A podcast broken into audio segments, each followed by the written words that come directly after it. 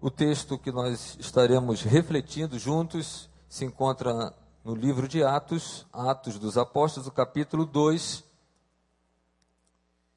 A parte final deste capítulo, a partir do versículo 41. É um texto bem conhecido de todos nós. Os crentes mais antigos provavelmente já ouviram dezenas de mensagens a respeito desse texto. Aqui na igreja temos ouvido muitas mensagens, mas o Senhor nos quer falar ainda nesse texto nesta noite. E com certeza a palavra de Deus é viva, ela é eficaz, e Deus tem sempre algo para o nosso coração. E o Senhor colocou esse texto quando orava, pedindo ao Senhor o que falar, pensando na campanha, pensando no planejamento que a nossa igreja está tendo neste ano de trabalhar as quatro estações. E nesse primeiro trimestre estamos trabalhando o cultivo. E o tema que nós temos repetido semanalmente é juntos somos melhores cultivando, lançando a semente.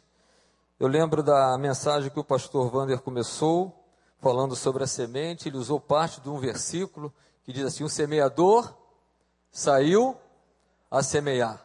O semeador quem é? Não, quem é o semeador? Deus, Jesus. Quem é a semente? a palavra, o evangelho e o campo, onde é semeado, é o coração das pessoas. E esse texto fala de uma igreja que cultivava, que semeava, e semeava em abundância. Então nós temos coisas que podemos aprender com esta igreja que lançava semente, e pela graça de Deus essa semente dava fruto, e muito fruto. E é interessante que numa só mensagem, quando Pedro faz o apelo, 3 mil pessoas vão à frente. Quando eu estava lendo isso, fiquei imaginando o grupo de discipulado atendendo 3 mil pessoas, fazendo aquela fichinha lá para saber, e pensando no crescimento cristão. Como é que não fazia crescimento cristão de 3 mil pessoas?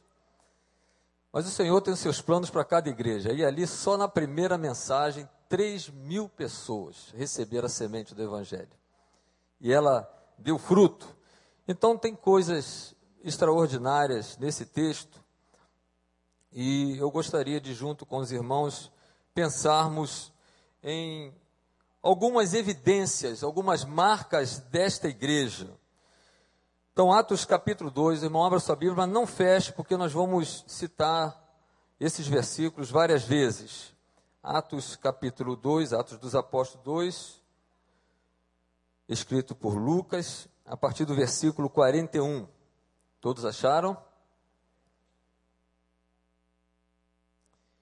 Os que aceitaram a mensagem foram batizados, e naquele dia houve um acréscimo de cerca de 3 mil pessoas.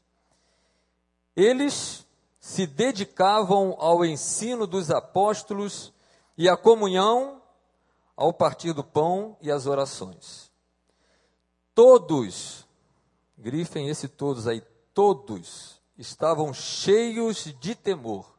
E muitas maravilhas e sinais eram feitos pelos apóstolos. Os que criam mantinham-se unidos e tinham tudo em comum. Vendendo suas propriedades e bens, distribuíam a cada um conforme a sua necessidade. Todos os dias continuavam a reunir-se no pátio do templo partiam o pão em suas casas e juntos participavam das refeições com alegria e sinceridade de coração. Com alegria e sinceridade de coração, louvando a Deus e tendo a simpatia de todo o povo. E o Senhor lhes acrescentava diariamente os que iam sendo salvos. Que o Senhor nos abençoe e que o Espírito Santo realmente nos esclareça e nos faça aprender com esta igreja que juntos cultivavam a mensagem, a semente do Evangelho. Eu queria destacar aqui quatro evidências, quatro marcas dessa igreja, e quando nós meditamos nesse texto, essas evidências dizem respeito a relacionamentos dos primeiros cristãos. E aqui eu encontrei quatro relacionamentos que eu queria, junto com os irmãos, pensar sobre eles. Quatro níveis de relacionamentos que existiam e que nós, como igreja de Cristo, precisamos resgatar, melhorar ou realmente aprender e fazermos para que juntos sejamos melhor cultivando. O primeiro nível de relacionamento está logo no início do versículo 42, quando diz assim: Eles se dedicavam aos, ao ensino dos apóstolos. Primeiro nível de relacionamento: relacionamento com a palavra de Deus. Não dá, irmãos, para sermos uma igreja que cultive se nós não nos dedicarmos a estudar a palavra de Deus. Irmãos, pode parecer uma coisa simples, mas não é. A grande realidade é que talvez um grande número de crentes que frequentam a igreja não se dedicam a estudar a palavra de Deus. São crentes frágeis, são crentes vulneráveis, são crentes que, com muita facilidade, estão enfermos espiritualmente, porque não se alimentam da palavra de Deus. E aí não entendem o que é vida cristã, não entendem a missão da igreja, porque não conhecem a palavra de Deus. E é interessante nós ouvirmos que pessoas, às vezes, com dois, três anos, nem os livros da Bíblia ainda conhecem. E uma pergunta direta para o irmão, para a irmã: você tem se dedicado a estudar a palavra de Deus? Não responda a voz alta. Quanto tempo do dia você investe em ler e estudar a palavra de Deus, em saber o que Deus quer falar ao seu coração, o que Deus quer fazer com que você cresça no conhecimento dele, da sua palavra, da vida cristã, dos ensinos de Jesus. Esta igreja nos ensina que aqueles crentes, eles se dedicavam a estudar a palavra de Deus. Que coisa maravilhosa quando uma igreja se dedica e diz que todos. Mais ou menos o número da nossa igreja, né? 3 mil por aí, dedicando. Eu fico pensando, eu não sei qual o número, mas como diminui a cada ano o número de crentes interessados em estudar a palavra de Deus, em fazer parte de uma escola bíblica. E sabe, há crentes que até sugerem que isso é coisa já ultrapassada, que os novos tempos hoje não permite mais escola bíblica. Existem coisas novas. Só que é uma armadilha que o inimigo tem lançado e muitos de nós temos caído nela. Não temos nos alimentado da palavra de Deus. Não temos nos dedicado a estudar a palavra de Deus. E quando nós lemos esse texto e vemos o que Deus fazia, o que o Espírito de Deus fazia com essa igreja, e Lucas começa logo a falar que eles se dedicavam a isso, a estudar, a ensinar a palavra de Deus. Uma igreja que cultiva, uma igreja que ensina a palavra, é uma igreja onde os crentes, os membros da sua igreja, se dedicam a estudar a palavra. Eu não sei realmente se você tem feito isso, mas a palavra de Deus hoje está te desafiando a se dedicar a estudar a palavra de Deus.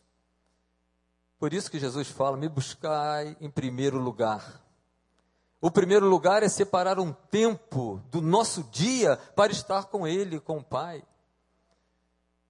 Para falar com Ele, para ouvir o que Ele tem para nos dizer. E a primeira coisa realmente que Lucas destaca para nós e nos diz essa igreja é que o Espírito Santo, por assim dizer, abriu uma escola em Jerusalém. Seus professores eram os apóstolos indicados e treinados por Jesus. E haviam três mil alunos no jardim de infância, aprendendo a palavra de Deus.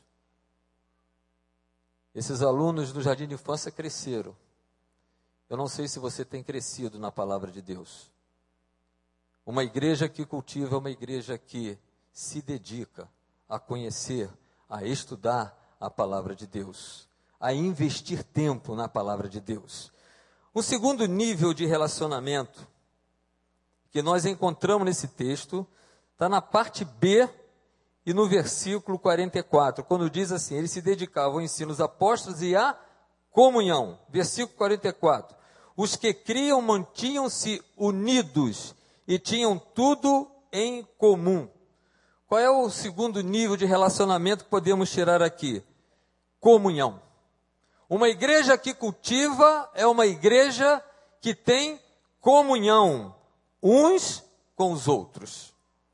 Eles se empenhavam em manter essa comunhão. Eles se amavam uns aos outros. Irmãos, como tem faltado amor nos nossos relacionamentos? Como nós temos encontrado dificuldade nos relacionar dentro da família de Deus, do corpo de Cristo que é a igreja. Com que facilidade nós descartamos as pessoas. Nós só procuramos aquelas que talvez nos interessem mais, que são mais agradáveis, mas aquelas mais difíceis ficam à parte.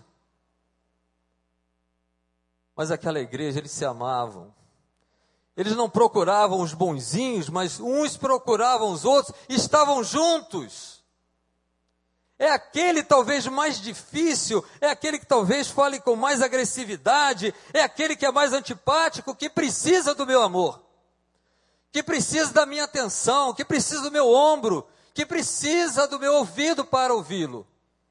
Uma igreja que ama é uma igreja que se interessa um pelo outro. E por isso aquela igreja cultivava, porque existia amor entre os irmãos. E a palavra de Deus está dizendo hoje para nós: será que existe entre nós uma verdadeira comunhão? Será que você que está aqui hoje, nesta noite, você consegue falar, amar a cada uma das pessoas, mesmo que talvez que você não tenha um contato maior, mas você se preocupa, você se sensibiliza com o outro que talvez esteja sentado ao seu lado. Irmãos, é tão fácil acabar o culto e nós sairmos. Eu já contei essa experiência. Um dia eu fiquei aqui da frente olhando. E nós nos levantamos, saímos e várias pessoas permanecem sentadas, chorando. E nós passamos rapidinho, nem perguntamos. Porque se perguntar se precisa de alguma coisa, talvez ela diga que precise. Isso é sensibilidade, isso é amor, isso é doação, isso é entrega. E essa igreja nos fala assim disso com muita propriedade, com muita clareza. É uma igreja que tinha comunhão uns com os outros. E comunhão é aquilo que nós vivemos como vida cristã em comum, que compartilhamos uns com os outros. Deus está nos desafiando, queridos, a vivermos este amor. Eu queria ler um texto bíblico de primeira carta de João, que fala de amor, do amor fraternal. E nós poderíamos usar isso como um termômetro e, nos, e medir a nossa pressão de amor. Como está a sua pressão de amor pelo seu irmão? Pelo corpo vivo de Cristo que somos nós semeadores, que Deus nos usa para semear. Como está meu nível de amor? 1 João, capítulo 3, a partir do versículo 11, diz assim: Esta é a mensagem que vocês ouviram desde o princípio, que nos amemos uns aos outros. Não sejamos como Caim, que pertencia ao maligno e matou seu irmão. E por que o matou? Porque as suas obras eram mais, e de seu irmão eram justas. Meus irmãos, não se admirem, não se admirem se o mundo os odeia. Sabemos que já passamos da morte para a vida porque amamos nossos irmãos, característica de um crente, que já passou da morte para a vida, porque amamos nossos irmãos. Quem não ama, permanece na morte. Quem odeia seu irmão é assassino, e vocês sabem que nenhum assassino tem a vida eterna em si mesmo. Então, nisto conhecemos o que é o amor. Jesus Cristo deu a sua vida por nós e devemos dar a nossa vida, a nossa vida por nossos irmãos. Esse é o desafio dessa igreja. Se alguém tiver recursos materiais e vendo seu irmão em necessidade, não se compadecer dele, como pode permanecer nele o amor de Deus? Versículo 18: Filhinhos, não amemos de palavra nem de boca. É fácil, né? Dizer amor, repetir amor, é muito fácil. Mas a palavra de Deus está dizendo aqui para mim e para você, filhinhos, não amemos de palavras nem de boca, mas em ação e em verdade. Então, o segundo nível de relacionamento é o quê? A. Qual é o segundo nível de relacionamento dessa igreja? Comunhão. Primeiro, qual é? Palavra de Deus, se dedicar à palavra. E no segundo, comunhão. Como está o seu grau de amor, de comunhão? É para pensarmos, refletirmos e aprendermos com esta igreja. O terceiro nível de relacionamento, versículo 42, a parte final dele, quando nos diz assim, a parte final, depois eles se dedicavam ao ensino, após a comunhão, ao partir do pão e às orações. Versículo 46, todos os dias continuavam a reunir-se no pátio do templo partiam pão em suas casas e juntos participavam das refeições com alegria e sinceridade de coração, louvando a Deus. Terceiro nível de relacionamento é o nível do relacionamento com Deus. Essa era uma igreja que adorava a Deus no partir do pão, nas orações. Adorar a Deus. É impossível cultivarmos, semearmos se não somos verdadeiros adoradores. E quando se fala do partir do pão, é uma referência clara à ceia do Senhor. Quando ali juntos adoramos ao Senhor, quando se fala aqui de orações no plural, fala de uma alusão aos cultos ou às reuniões de oração que aquela igreja realizava. E ali eles adoravam ao Senhor. É interessante que eles adoravam tanto de uma maneira formal, como de uma maneira informal, porque eles adoravam no templo, talvez seguindo toda uma liturgia que nós estamos acostumados, mas também eles adoravam onde? Nas casas, de uma maneira mais informal. Com formalismo ou sem formalismo, ou informal, o importante é que aquela igreja adorava a Deus nós não conseguiremos cultivar se não formos verdadeiros adoradores. E precisamos aprender a adorar com esta igreja. E a adoração desta igreja era ao mesmo tempo uma adoração alegre, e sincera e reverente. Diz lá o versículo que todos estavam cheios de temor. Esse temor aqui não era medo de Deus, referência ao Deus, ao Senhor da igreja. Então, uma igreja que adorava com sinceridade de coração, é uma igreja que adorava com alegria, é uma igreja que adorava com reverência. Mais uma vez a pergunta para cada um de nós respondermos: Eu tenho sido um verdadeiro adorador? Eu tenho adorado a Deus com sinceridade, com alegria. A palavra de Deus diz que Deus procura verdadeiros adoradores. E quem são os verdadeiros adoradores? São aqueles que adoram em espírito e em verdade. Não basta estar na igreja. Nós adoramos aqui e adoramos fora com a nossa vida, com o nosso testemunho, com as nossas ações. E essa igreja, ela adorava. E ao mesmo tempo, essa adoração era uma adoração alegre, era uma adoração reverente. Então, o terceiro nível de relacionamento era com Deus. Primeiro com a palavra, segundo comunhão uns com os outros, e agora essa igreja era uma igreja de um relacionamento com Deus. Todos os dias. Não é só domingo. Todos os dias, aonde estiver, o crente é um adorador do Senhor. Ele precisa adorá-lo em casa, no trabalho, com os amigos, aonde estiver, na igreja, aonde estiver, como verdadeiros adoradores. E aí sim, uma igreja de verdadeiros adoradores é uma igreja que lança semente e a semente dá fruto. E o quarto, para terminar o quarto relacionamento, versículo 47, a parte final dele. E o Senhor lhes acrescentava diariamente os que iam sendo salvos. E o Senhor lhes acrescentava diariamente os que iam sendo salvos.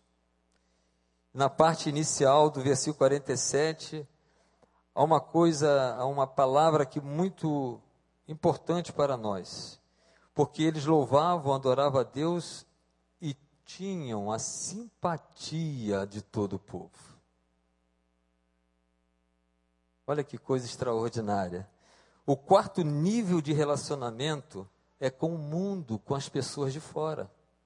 Primeiro, eu me dedico à palavra. Segundo, vivo a comunhão dentro da igreja. Terceiro, tenho uma vida de adoração, de verdadeiro adorador. E agora eu tenho um relacionamento com as pessoas de fora. E aquelas pessoas que estavam fora tinham grande simpatia pelaquela igreja.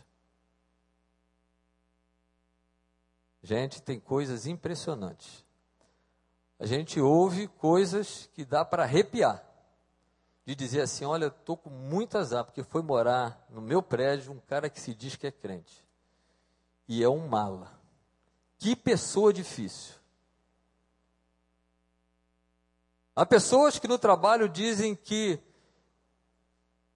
ter um amigo crente é melhor nunca pensar em ser crente.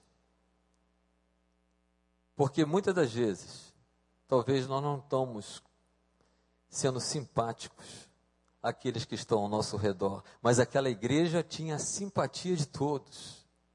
Aquela igreja eram pessoas preocupadas em dar o seu testemunho, eram preocupadas em cumprir a sua missão. A missão de levar a semente, de cultivar. E eles conseguiam isso porque o povo tinha grande simpatia por eles, porque a vida deles fazia diferença. Eles não se julgavam melhores. E tem muito crente que acha e se acha um grande juiz julgando, criticando, acusando e não amando. Não aprendendo com Jesus a amar, a perdoar, a compreender, a ouvir, a entender. E queremos que o Evangelho desça pela boca baixa de qualquer maneira, sem ser através de uma vida, queridos. A nossa semente não vai dar fruto. Não adianta um discurso bonito da palavra adianta viver a palavra. Por isso que nós precisamos nos dedicar ao estudo da palavra. E aquela igreja nos ensina três lições do evangelismo que ela fazia. Grava no seu coração. Primeiro, o próprio Jesus, quando diz aqui, e o Senhor, então o próprio Jesus estava envolvido na prática do evangelismo. Nós que vamos sair para evangelizar, para lançar a semente, para cultivar, temos que ir no poder do Espírito Santo.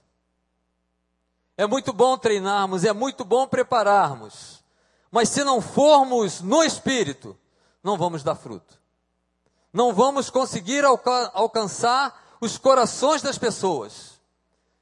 Jesus, o próprio Jesus estava envolvido na prática do evangelismo.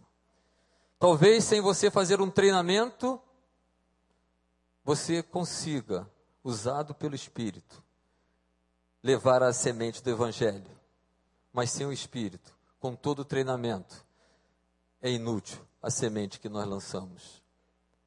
Jesus estava envolvido. A segunda coisa que nós podemos aprender nessa área da evangelização que a igreja fazia é que Jesus acrescentava. Diz o texto aqui, e o Senhor lhes acrescentava diariamente os que iam sendo salvos. Jesus acrescentava os que iam sendo salvos. Olha que coisa interessante quando nós lemos isso. Jesus acrescentava os que iam sendo salvos. Jesus não acrescentava à igreja pessoas sem salvá-las. Ele acrescentava à igreja aqueles que iam sendo salvos. Isso é obra do Espírito Santo. É Ele quem convence.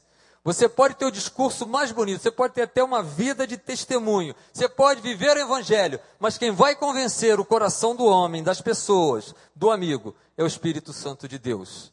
E Ele, Jesus, não acrescentava a igreja sem salvar as pessoas. E também, Jesus não salvava as pessoas sem acrescentar essas pessoas à igreja. Coisas interessantes que a palavra de Deus nos chama, né? Ele acrescentava à igreja aqueles que iam sendo salvos. E aqueles que iam sendo salvos, ele acrescentava, então ele não salvava sem acrescentar à igreja. Então a igreja faz parte desse plano de Deus, desse propósito de Deus, e nós precisamos aprender com esta igreja a evangelizar. É o Espírito Santo, é no poder do Espírito Santo, é na força do Espírito Santo que nós precisamos sair juntos para cultivar. Então, o, quarto nível é o nível do relacionamento com aqueles que estão de fora. Podemos nos lembrar quais são os quatro? Primeiro, com a palavra, segundo, a comunhão entre nós, terceiro, com Deus, e por último, com os que estão de fora. Temos sido simpáticos? A nossa vida tem atraído alguém a Jesus? A nossa maneira de falar? As nossas reações? O Senhor quer tratar, quer cuidar de nós, para que nós possamos evangelizar e cair na simpatia do povo. Eu quero concluir esta reflexão pedindo ao Senhor que, como igreja, nos ensine a palavra de Deus. Que, como crentes desta igreja, nos dediquemos a estudar a palavra de Deus. Que esta seja a oração minha, sua hoje. Uma igreja que se dedica ao ensino da palavra. Crentes que se dedicam a estudar a palavra. Pedir ao Senhor que nos faça uma igreja onde possamos desfrutar de uma amorosa comunhão entre nós. Como é bom viver em comunhão. Oh, quão bom e quão suave é que os irmãos vivam em união. Uma igreja que cultiva é uma igreja que vive esta amorosa comunhão. Precisamos pedir isso ao Senhor. Se eu faço parte desta igreja, ainda não estou vivendo em comunhão, ainda não estou exercendo o amor que o Senhor colocou no meu coração. Eu preciso aprender com esta igreja. Eu preciso pedir ao Senhor que Ele faça da nossa igreja uma igreja que adore a Deus com sinceridade, com humildade, uma igreja adoradora. Mas pedir de coração, Senhor, faz de mim um verdadeiro adorador, que te adore em espírito, te adore em verdade, que te adore com a minha vida, aonde eu estiver, eu possa ser um verdadeiro adorador e que as pessoas vejam isso na minha vida. Eu quero pedir a Deus nesta noite que Ele faça da nossa igreja uma igreja que esteja profundamente interessada em alcançar aqueles que estão no mundo. Você está interessado nisso? Interessado em alcançar aqueles que estão lá fora, que ainda não conhecem o amor de Jesus? Nós vamos orar agora. Eu não vou fazer apelo para ninguém vir à frente. Eu gostaria que você permanecesse sentado. Mas o Senhor está falando ao nosso coração. Quatro níveis de relacionamento. E você, nesse momento, está avaliando a sua vida. Como é que você está a nível de palavra? Como é que você está a nível de amor? Como é que você está a nível de relacionamento com Deus? É o Deus distante? É o Deus presente? É o Deus que está contigo todos os momentos? É o Deus que você é um filho que lhe dá prazer, alegria? É o momento de eu falar, Senhor, eu tenho pensado talvez só em mim mesmo, eu não estou nem um pouco preocupado com aqueles que estão perdidos sem salvação. Eu tenho tanta coisa para fazer, tenho uma família grande para cuidar, mas Deus está falando assim: se importe com o outro. Aquela igreja, ela estava interessada em alcançar aqueles que estavam no mundo, aqueles que estavam fora do Evangelho. Eu convido você nesse momento a orar silenciosamente. E Deus conhece o teu coração. Pastor não conhece o coração de ninguém, mas Deus conhece. E se você for sincero diante de Deus, se você clamar com sinceridade, Deus diz: buscar-me-eis e me achareis quando me buscares de quê? De todo coração. Se você com coração sincero falar, Senhor, eu até agora não tenho me dedicado à tua palavra, eu leio uma vez ou outra, eu só leio, eu só escuto no domingo, mas eu entendo que eu preciso ter uma vida devocional permanente, contínua. Eu preciso me alimentar, eu estou desnutrido, eu estou fraco espiritualmente, porque eu não conheço a tua palavra. Eu agora estou reconhecendo isso, eu estou te pedindo, Senhor, me ajuda. Eu quero estudar, eu quero aprender mais de ti. Pai, eu sou egoísta, eu não consigo amar, eu só me preocupo comigo.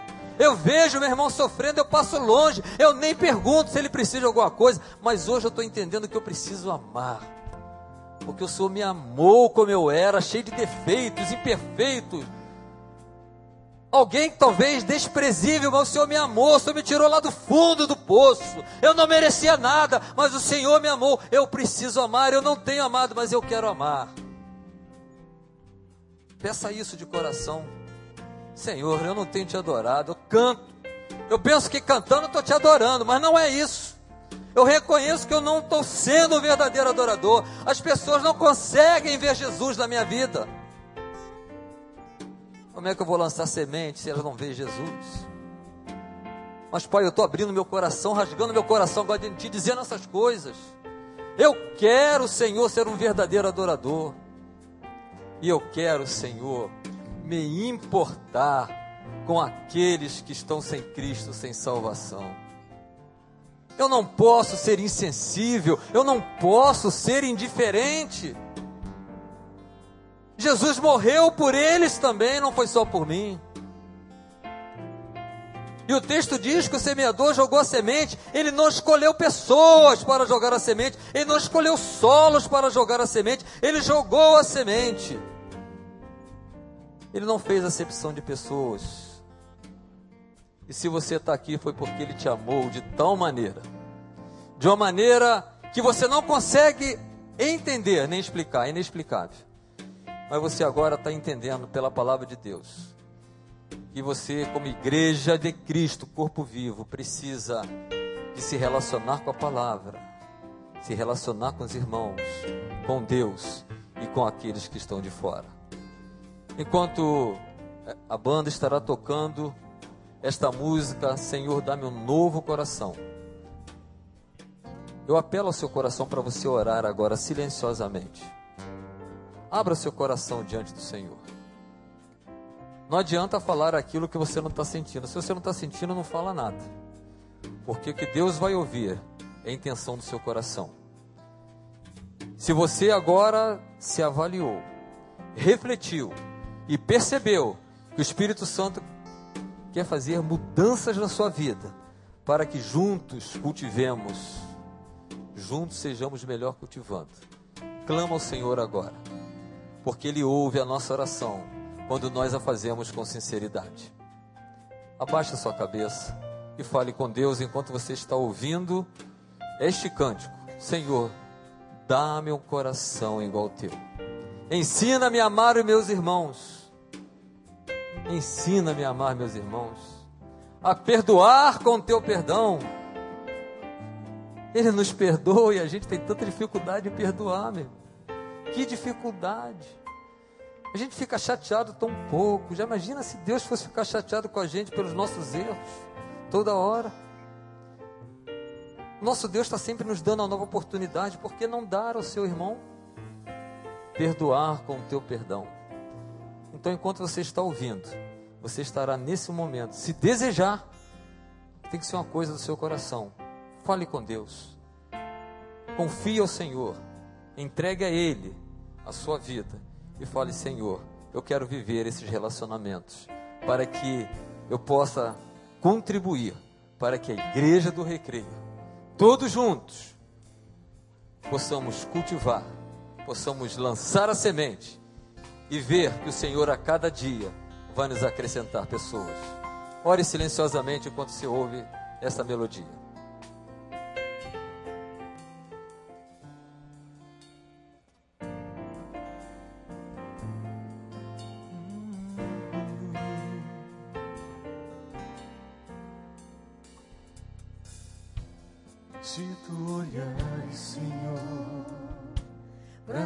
De mim,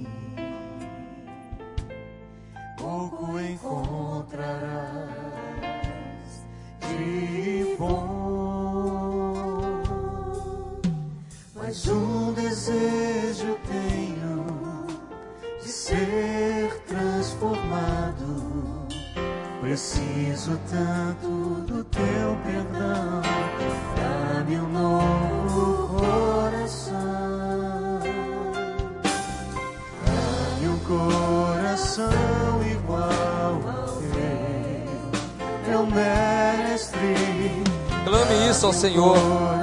Pai, me dá um coração igual ao teu. Eu quero isso, Senhor. Um coração que obedece a tua palavra. Um coração que perdoa. Ó Deus, dá-me um coração. Dá um coração a esta igreja, um coração igual ao teu. Que bata no mesmo compasso que o teu, Pai. Que tenha urgência em alcançar pessoas.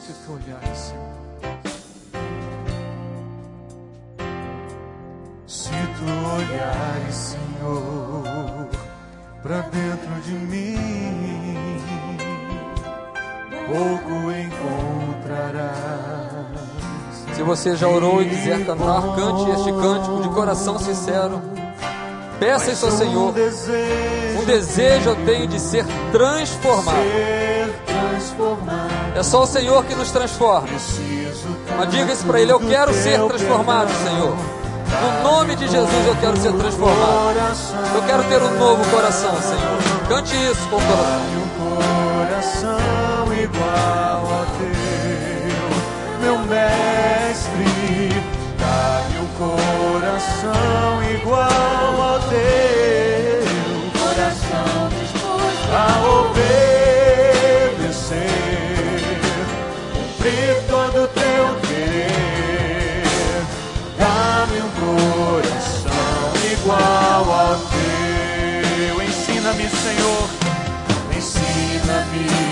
amar o meu irmão,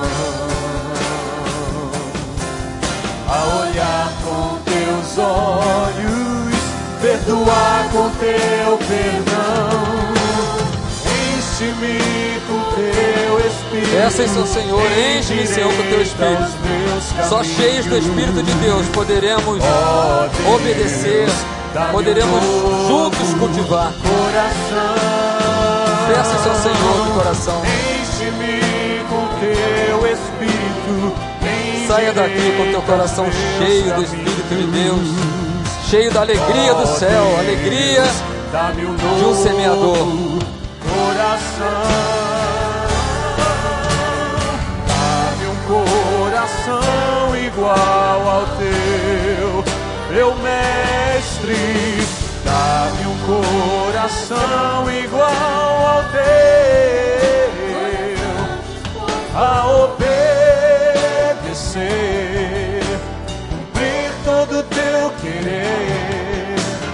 Dá-me um coração igual ao teu, coração disposto a obedecer, cumprir todo o teu querer. Dá-me um coração igual ao teu. Paulo vai vir à frente para orar nesse momento. Dá-me um coração igual ao teu. Eu quero convidar você, toda a igreja a estarmos de pé nesta oração que o pastor Paulo estará fazendo. E que o Senhor abençoe você, meu querido irmão, a viver esses quatro níveis de relacionamento, para que juntos sejamos melhor, cultivando. Que o Senhor te abençoe, que o Senhor realmente possa aplicar, através do seu Santo Espírito, no seu coração, a palavra que é dele. Nesses quatro níveis de relacionamento que o pastor Tiago citou aqui na sua mensagem, Deus falou o coração dele e nos abençoou. Ele falou do relacionamento com o próximo, com o outro. E quero incentivar você, de coração, motivar você, com sinceridade, para você pensar agora numa outra pessoa, num amigo. Pensa agora num amigo que você gostaria que aceitasse a Jesus. Pense nessa pessoa. Pode ser um casal de amigos, um amigo, uma amiga. Pense nessa pessoa. Traga à sua memória esta pessoa agora. Lembrou dela? Pensou nela? Pois é, agora você vai orar pela conversão dessa pessoa. Peça ao Senhor para que Ele lhe dê uma estratégia. Para que você convide essa pessoa para estar conosco no próximo domingo à noite. Para que ela possa ouvir a palavra e ter uma oportunidade de reconhecer e aceitar Jesus como Senhor e Salvador. Quem sabe você não tem tido oportunidade para falar com essa pessoa de Jesus. Quem sabe você não tem tido coragem para falar com essa pessoa de Jesus. Mas não se esqueça de quem faz, quem faz a obra não é você, é o Espírito Santo. Basta que você coloque-se à disposição do Senhor para ser usado por Ele. Então nós vamos orar agora nesse momento, encerrando o culto, mas também pedindo que o Senhor lhe dê autoridade para convidar essa pessoa. Sabedoria para convidar essa pessoa que você agora pensou nela. É seu amigo, sua amiga, não conhece Jesus. Você vai levar esse convite que você recebeu encartado no boletim, você vai falar com ela Agora peça ao Senhor para enviar o Espírito Santo na sua frente, para convencer aquela pessoa, para quebrantar o coração daquela pessoa, para que quando você for falar com ela do convite, ela aceite. Vamos orar. Senhor, obrigado pela tua palavra. Obrigado pelo desafio, Senhor. Obrigado pela oportunidade de aprendermos com a tua palavra aquela igreja primitiva que o Senhor plantou. Era uma igreja que tinha intimidade com a Bíblia, com o estudo da palavra. Uma igreja que tinha comunhão, intimidade com o Senhor através da oração, da comunhão no templo, comunhão uns com os outros. Mas também era uma igreja que fazia diferença naquela sociedade. Ela evangelizava, é uma igreja que se preocupava com os perdidos nós queremos que a nossa igreja seja o retrato daquela igreja que o Senhor plantou há quase dois mil anos atrás. Queremos ser um retrato daquela igreja. Ajuda-nos, Senhor, agora nesse propósito de evangelizar os nossos amigos, de convidá-los para estar conosco no próximo domingo. Que o Teu Santo Espírito faça uma obra nesses corações, neste exato momento. Que eles possam ser agora convencidos do pecado, da justiça e do juízo. Que esse irmão, essa irmã o convidarem, encontre um terreno já preparado para o semeio da tua palavra, para o plantio da tua palavra. E que logo mais, Senhor, no próximo domingo, à noite, tenhamos aqui frutos desta colheita. Queremos ver aqui neste altar, após a mensagem do pastor, muitas vidas aceitando, reconhecendo Jesus Cristo como Senhor e Salvador. Ajuda-nos, Senhor, e que o nosso desejo se cumpra para a tua honra e para a tua glória. Leva-nos em paz aos nossos lares, perdoa os nossos pecados. Assim oramos em nome de Jesus. Amém.